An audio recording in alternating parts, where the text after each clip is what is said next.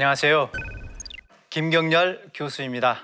여러분과 함께 민수기 말씀을 함께 나누게 돼서 참 기쁘게 생각합니다. 어, 제가 민수기 강의 제목을 이렇게 이사가는 거룩한 백성이라고 잡았습니다. 그 이유가 이 백성들이 광야에서 40년간의 세월 동안 여기저기 떠돌고 또 방랑하는 이사 다니는 그런 이야기가 민수기 때문 민수기이기 때문에 제가 이사가는 거룩한 백성이다. 좀 재밌는 제목을 잡아 봤던 것입니다. 우리가 앞으로 어, 민수기를 어떤 식으로 공부하고 어떻게 들여다보고 또 주요 쟁점이 무엇이고 난제는 무엇인가 아, 이런 것들을 이제 설명하는 그런 강의가 되겠습니다. 자, 민숙이라는 책 이름과 저자에 대해서 먼저 살펴봅니다. 그리고 이제 민숙이가 오경의 문맥 속에서 어, 어떤 흐름 속에 있는지 또 어, 앞뒤 책들과는 어떤 관계에 있는지 그걸 우리가 살펴보고 그리고 개론이기 때문에 그 민수기를 읽을 때 우리가 알고 있어야 될 어려운 점들, 난제들 이건 또 무엇인지 첫 번째 강의를 통해서 한번 짚어보도록 하겠습니다. 먼저 책 이름과 저자입니다. 어, 민수기의 제목은 히브리어 성경이 다르고 그 다음에 아, 히브리 성경이 헬라어로 번역된 게 70인경이라는 책인데 70인경의 제목이 또 다릅니다. 그리고 우리말 성경이 조금 다르죠. 어, 민수기의 히브리어 제목은 원래 베미드바르라는 히브리어인데요. 이거는 광야에서라는 그런 뜻을 갖고 있습니다. 사실은 이게 가장 어, 민수기에 적합한 제목이라고 볼 수가 있죠. 그런데 이것이 70인경, 70인경이라는 헬라어 성경으로 옮겨지는 과정에서 어, 제목이 아리티모이라는 그런 제목이 붙은 겁니다. 이게 이제 숫자들이라는 그런 어, 뜻을 갖고 있습니다. 이것이 영어로 옮겨지면서 이 제목이 영어 제목이 되어서 numbers라고 된 것이죠. 그리고 우리 성경은 영어의 numbers를 그리고 그대로 따가지고 와서 어, 조금 다른 의미로 민수기라는 제목을 붙였는데 사실 이제 한문 뜻풀이가 인구 숫자를 센다 그런 기록이다. 다시 말해서 인구 숫자를 세는 책이라는 뜻으로 민수기라는 제목을 붙인 것입니다. 이것도 적절한 번역이죠. 어, 왜냐하면 인구 조사가 민수기 내에서 두번 등장하기 때문이고 이것이 중요한 전환점을 이루고 있습니다. 그 민수기에서 이제 큰 무대가 두어 번 바뀌는데 무대가 크게 바뀌는 전환점이 바로 인구를 한번 1차 조사하고 두 번째 조사하고 바로 이, 이 간격이 큽니다. 그래서 민수기라는 이 제목도 적절할 수가 있는데 제가 생각할 때는 히브리어 제목이 가장 적절한 제목이 아닌가라는 생각을 해봅니다. 광야에서 이사 다니는 이야기 이야기이기 때문입니다. 그러면 민수기 저자를 살펴보겠습니다. 아, 우리 전통주의 입장은 모세죠. 그런데 이제 성경을 좀 비판적으로 비평적으로 보는 걸 학자들은 아, 모세가 아니라 후대의 제사장 그룹 P Priestly 아, Priest의 약자죠. 그래서 이 제사장 그룹이 작업을 해서 만든 책이 민수기다. 근데 이들이 기본 자료를 갖고 있는데 그 기본 자료가 J라는 문서가 있고 E라는 문서가 있습니다. 이건 좀 전문적인 내용인데요. J는 하나님 이름이 여호와로 되어 있는 부분은 원래 J라는 그런 문서고 엘로힘, 엘로힘으로 하나님 이름이 되어 있는 곳은 그런 문서는 엘로힘 문서라 해서 야훼 문서와 엘로힘 문서를 구분을 합니다. 그 자료를 갖고 있던 제사장 그룹들이 나중에 이것을 교묘하게 편집을 해가지고 만들어진 책이 민수기이고 그 다음에 사실은 오경 전체다 이렇게 이제 이야기를 하고 있죠. 그래서 민수기도 그런 관점에서 보는 것이죠. 그래서 P는 제사장 그룹이기 때문에 뭔가를 표준화하고 규격화하고 틀을 짜는데 상당히 전문성이 있었다는 것이죠. 그래서 그들은 어, 제2나 제사 본문을 짜임새끼 만들고 절기나 달력 이걸 체계화하고 그 다음에 숫자와 통계 굉장히 에, 전문적인 작업을 잘했습니다. 그 다음에 족보 연대 이런데 일각에 있었던 사람들이라는 거죠. 그래서 이런 본문들은 전부 제사장 그룹들이 에, 문서 작업자들이 이 작업을 했고 나머지 이야기 부분 사건이 전개되는 흥미진진한 그런 서사 부분이라고 할 수 있죠. 내러티브 부분. 그 부분은 피의 원래 작품이 아니라 아, 옛날부터 조상대대로 넘어온 그런 자료가 있다는 것이죠. 그런 자료가 제2와 2인데 이것을 이제 가져다가 편집을 해가지고 민수기도 만들고 그다음에 오경도 이렇게 만들어냈다 주장을 하는 것이죠. 그래서 민수기 내에도 어, P의 본문이 있고 제2 이런 본문이 있고 제2를 또 먼저 편집한 제2라는 제2와 2를 묶어서 제2라는 그런 문서 덩어리가 있습니다. 예. 예, 그런 게 중간중간에 여기저기 막 예, 들어가 있다라고 설명하는 것이 바로 이런 관점입니다. 그리고 이제 P도 이런 이야기가 전혀 없는 것이 아니고 제사장과 관련된 그런 이야기는 P의 서사 부분이다라고 주장을 하죠. 자 이런 관점을 갖고 있는데 예를 들어서 어, 고라 반역 사건이 민수기 16장에 나옵니다. 16장을 보시면은 심판이 두 번 발생하거든요. 몰살을 당하잖아요.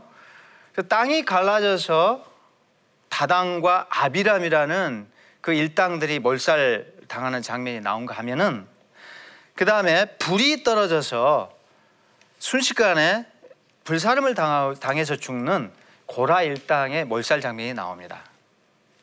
그래서 두 가지 몰살 장면이 따로따로 장소도 다르게 나오는 걸 보면 이거는 다른 전승이 여기에 편집된 것이다 라고 이렇게 이제 설명을 하는 것이죠. 근데 제가 보는 현지에서는 이런 해석들이 좀 지나치게 기계적인 것이 아닌가 그리고 자의적인 것이 아닌가라는 그런 생각을 해보는 것이죠. 그래서 어, 제 강의에서는 모세 저작서를 전제하고 있습니다. 그리고 제가 연구를 해보니까 적어도 분명한 사실은 레위기하고 민수기는 따로따로 별도로 쓰여진 책이 아니라는 것이죠. 동시에 같이 쓰여진 책이고 통으로 편집된 그런 책입니다.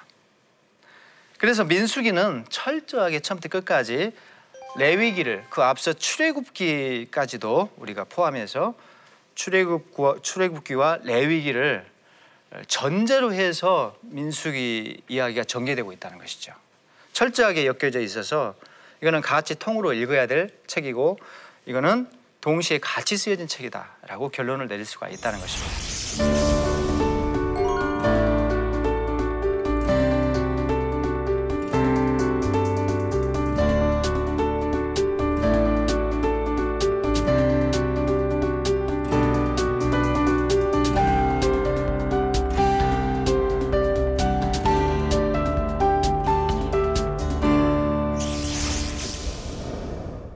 오경의 문맥 속에서 민수기가 어떤 자리를 차지하고 있고 어떤 문맥 속에 있는지 우리가 이것을 한번 들여다, 들여다 보도록 하겠습니다. 당장에 출애굽기 19장에서 우리가 시작을 하면 좋습니다. 출애굽기 19장 1절부터 레위기를 거쳐서 민수기 10장 사이에 많은 연결고리들이 있어요. 이것을 어, 분책화시켜서 출애굽기를 따로 읽고 레위기 따로 읽고 그다음 민수기 따로 읽고 이게 분책으로 읽을 수가 없다는 것이죠. 이것은 철저하게 엮여져 있습니다. 잘 보십시오. 출애굽기 19장에서 출발해 가지고 출애굽기 40장에서 회막이 완성됩니다. 그게 출애굽기죠. 그 다음에 완성된 회막에서 하나님께서 모세를 부르셔요. 모세야 잠깐 들어와라. 라고 하시면서 레위기 말씀이 시작되거든요. 그리고 말씀을 전달하는데 그 말씀이 바로 레위기 말씀입니다.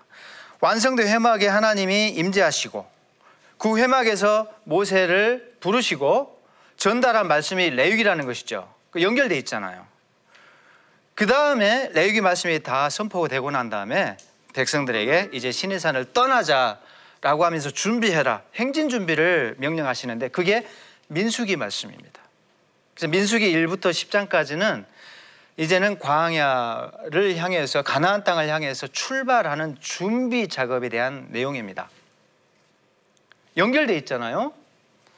이거를 단절시킬 수가 없습니다. 그래서 학자들도 이렇게 설명을 합니다. 출애굽기 19장 1절부터 적어도 민수기 10장 10절까지는 한 단위로 읽어야 된다. 전문적인 학자들도 이것을 통으로 읽어야 한다는 것을 말하고 있다는 것이죠. 그래서 결론적으로 출애굽기, 레위기, 민수기는 분책으로 읽지 않고 통으로 읽어야 한다는 것입니다. 자, 다음 한번 보시죠. 연결고리가 있잖아요. 제가 아까 말씀드렸지만은 성막 완성 직후에 회막에서 모세를 부르시고라고 시작을 하고 있습니다. 요게 이 바로 회막이 중요한 연결고리입니다. 출애굽기하고 레위기를 연결시키는 고리 역할을 한다는 것이죠. 그래서 레위기는 별도로 읽어야 될 책이 아니라 회막부터 시작해서 읽어야 될 다음 책으로 읽어야 될 그런 출애굽기와 연결되어 있는 책이라는 것이죠. 그 다음에 이어서 레위기에서 민수기로 건너갈 때도 마찬가지입니다. 자, 성막이 마련돼서 제사법과 제반 삶의 제반 여러 가지 생활에 필요한 율법을 선포하셨죠. 이게 레위기 말씀입니다. 그리고 이제 하나님이 헌법을 제정하셨으니까 이제 가나안 땅에 가서 우리가 잘 살자라고 하시면서 데리고 가잖아요. 그래서 신의 산을 출발을 이제 준비시키는데 그게 바로 민수기 1부터 10장의 내용이라는 것이죠. 이게 전부 연결되어 있다는 것입니다. 그러면 우리가 이 민수기의 전체적인 사건의 흐름을 어, 날짜를 기준으로 한번 대충 살펴보면 이렇습니다. 여기 있는 날짜는 성경에 나와 있는 날짜들입니다. 그 날짜들을 연대기별로 다시 쭉 재정돈을 하면은 이런 순서가 나옵니다. 참고로죠. 성경에서 날짜가 구체적으로 명시되잖아요.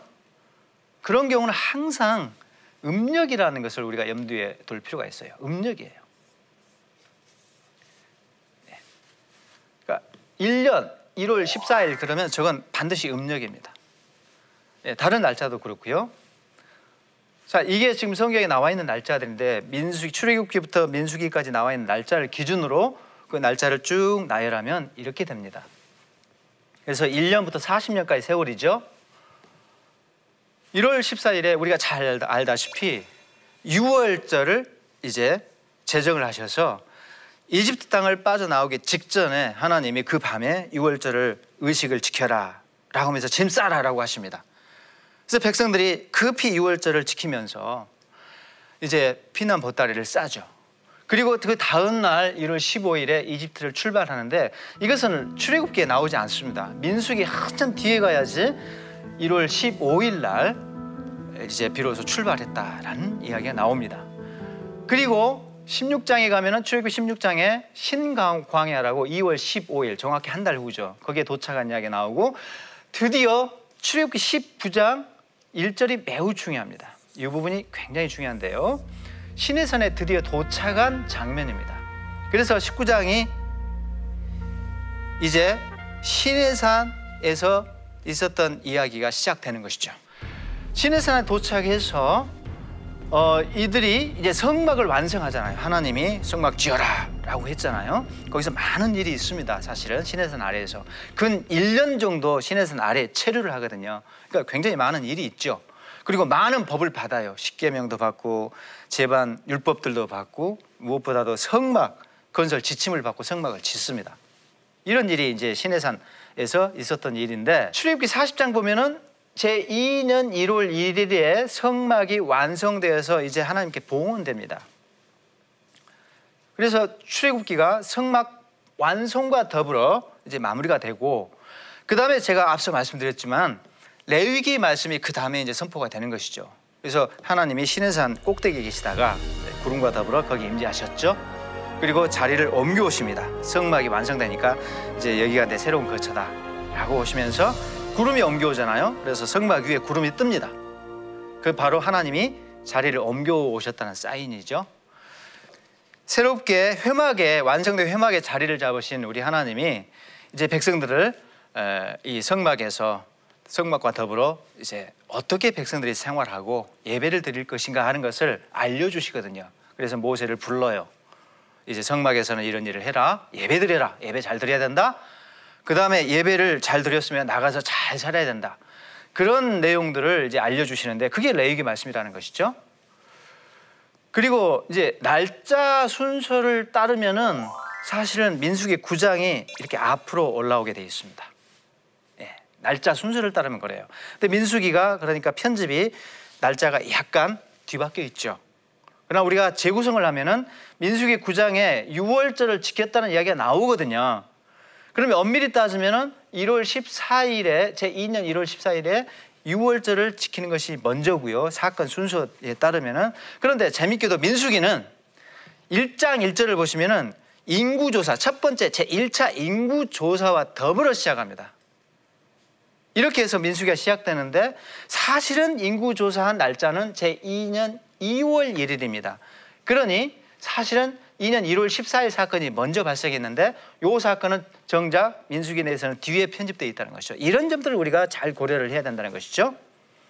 그리고 어, 뒤에 살펴보겠지만은 늦은 6월절 준수라고 6월절이 있는데 1월 14일인데 6월절을 못 지킨 사람을 위해서 하나님이 한 달 후에 늦은 6월절을 법을 또 제정을 하셔요. 그런 이야기가 이제 역시 9장에 나오고 날짜 순서에 따르면 그날은 2월 14일이니까 인구조사 다음에 발생되는 거죠.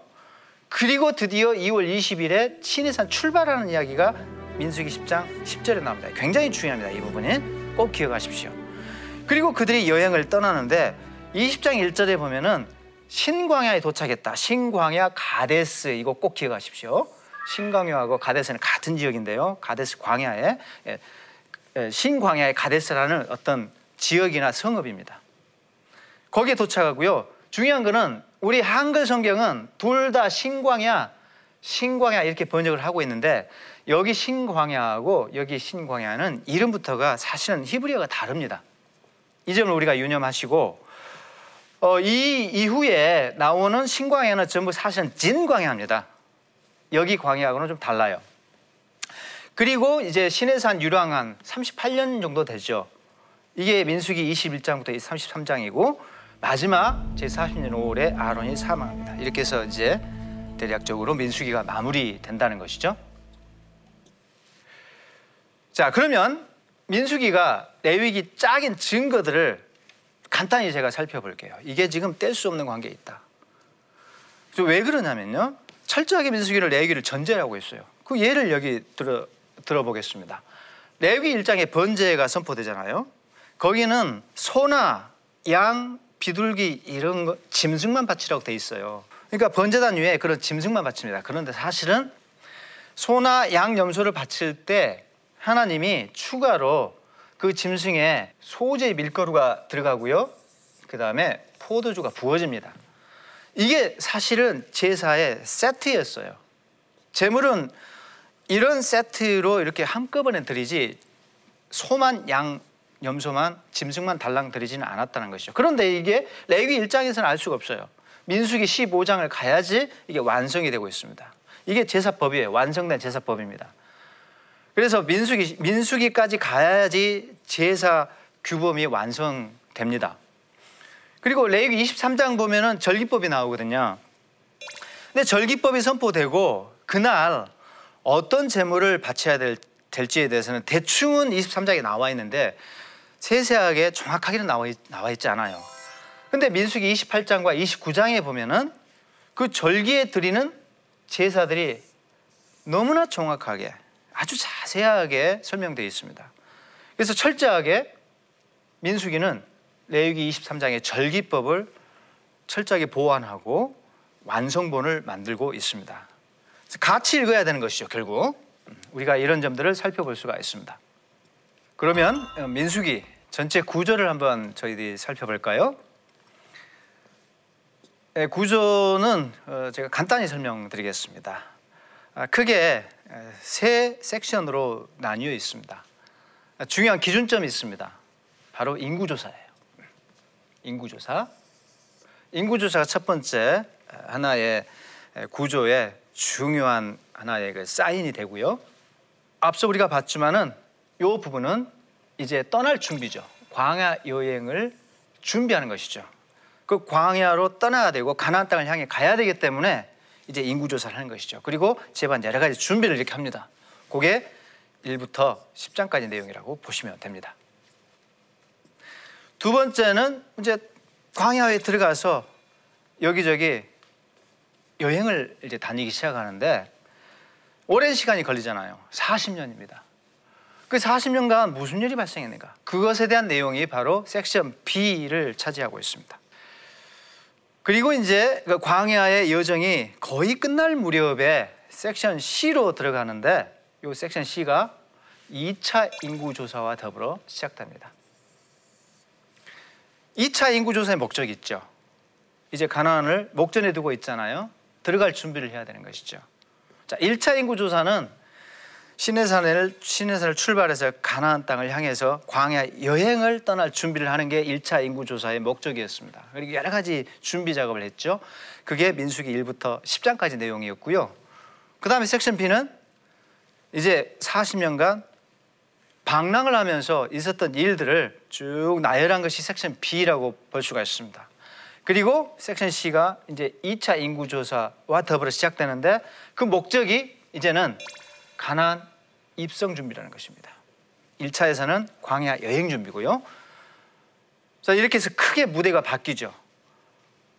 그래서 섹션 C에서는 인구 조사와 가나 입성 준비에 초점이 주로 땅에 들어가서 뭘 해야 될 것인가에 대한 내용들입니다. 이제 땅 분배, 그다음에 상속의 문제 등등 이런 게 이제 나오는 것이죠. 이렇게 해서 민수기 구조가 짜여져 있는데요. 앞으로 우리가 이제 하나씩 강의를 통해 살펴볼 예정입니다.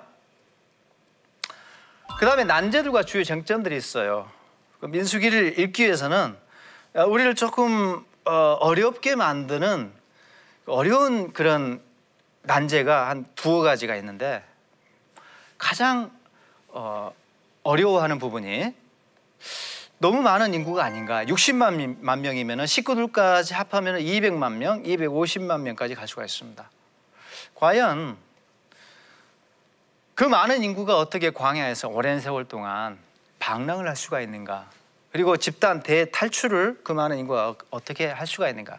이런 문제를 좀 과학적으로 납득하기 어렵기 때문에 문제를 제기합니다. 그래서 자꾸 인구를 줄이려고 해요. 그런 부분을 우리가 살펴볼 것이고 그 다음에 이제 제일 복잡한 부분이 이 내용입니다. 광야 여정 자체가 굉장히 복잡합니다. 그래서 어디 찍었다가 어디로 가고 그 다음 여정지는 어디고 이게 정리가 좀 안 돼 있습니다. 굉장히 혼란스럽습니다. 이 부분은 우리가 강의 후반부에서 깔끔하게 정리를 하는 시간을 가질 것입니다. 그러면 이제 강의 마무리하죠. 아, 우리가 생각해 봐야 될 부분이 있다고 생각합니다. 그건 바로 민숙이라는 책이 바로 우리의 이야기라는 것입니다. 우리가 민수기를 읽을 때 이런 생각을 갖고 읽었으면 좋겠다 그런 바람이 있습니다. 자, 민수기는 백성의 광야 여정에 대한 기록인데 사실은 우리도 이 세상이라는 광야에서 살고 있습니다. 나그네잖아요. 교회가 그렇고 그리고 신자들 각 개인이 그렇습니다. 우리는 이 땅에서 나그네와 같이 사는데 그런 점에서 40년간 광야에서 나그네로 떠들어왔던 백성들, 이스라엘 백성들과 굉장히 비슷합니다. 그런 관점에서 우리가 읽어주시면 좋겠다라는 생각이 들고 그런데 우리 인생도 그렇잖아요. 순탄치는 않아요. 회심하고 예수, 예수 믿고 난 다음에 만사 형통이고 쭉 잘 나가면 좋은데 넘어지고 쓰러지고 죄 짓고 불순종하고 그렇습니다. 그 반복되잖아요. 그 이스라엘의 광야에서 거듭된 배교, 불순종, 그 말을 참 안 들었거든요. 그리고 징벌을 받고 그 다음에 하나님 은혜 주셔가지고 회복되고 이게 반복됩니다.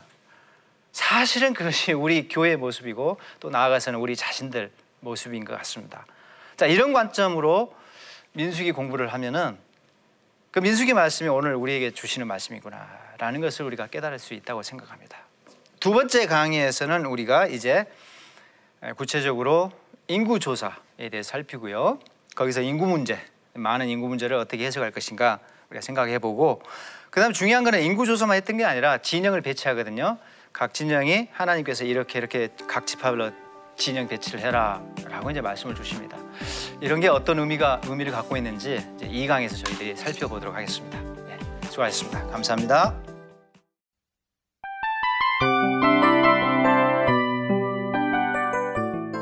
이 프로그램은 청취자 여러분의 소중한 후원으로 제작됩니다.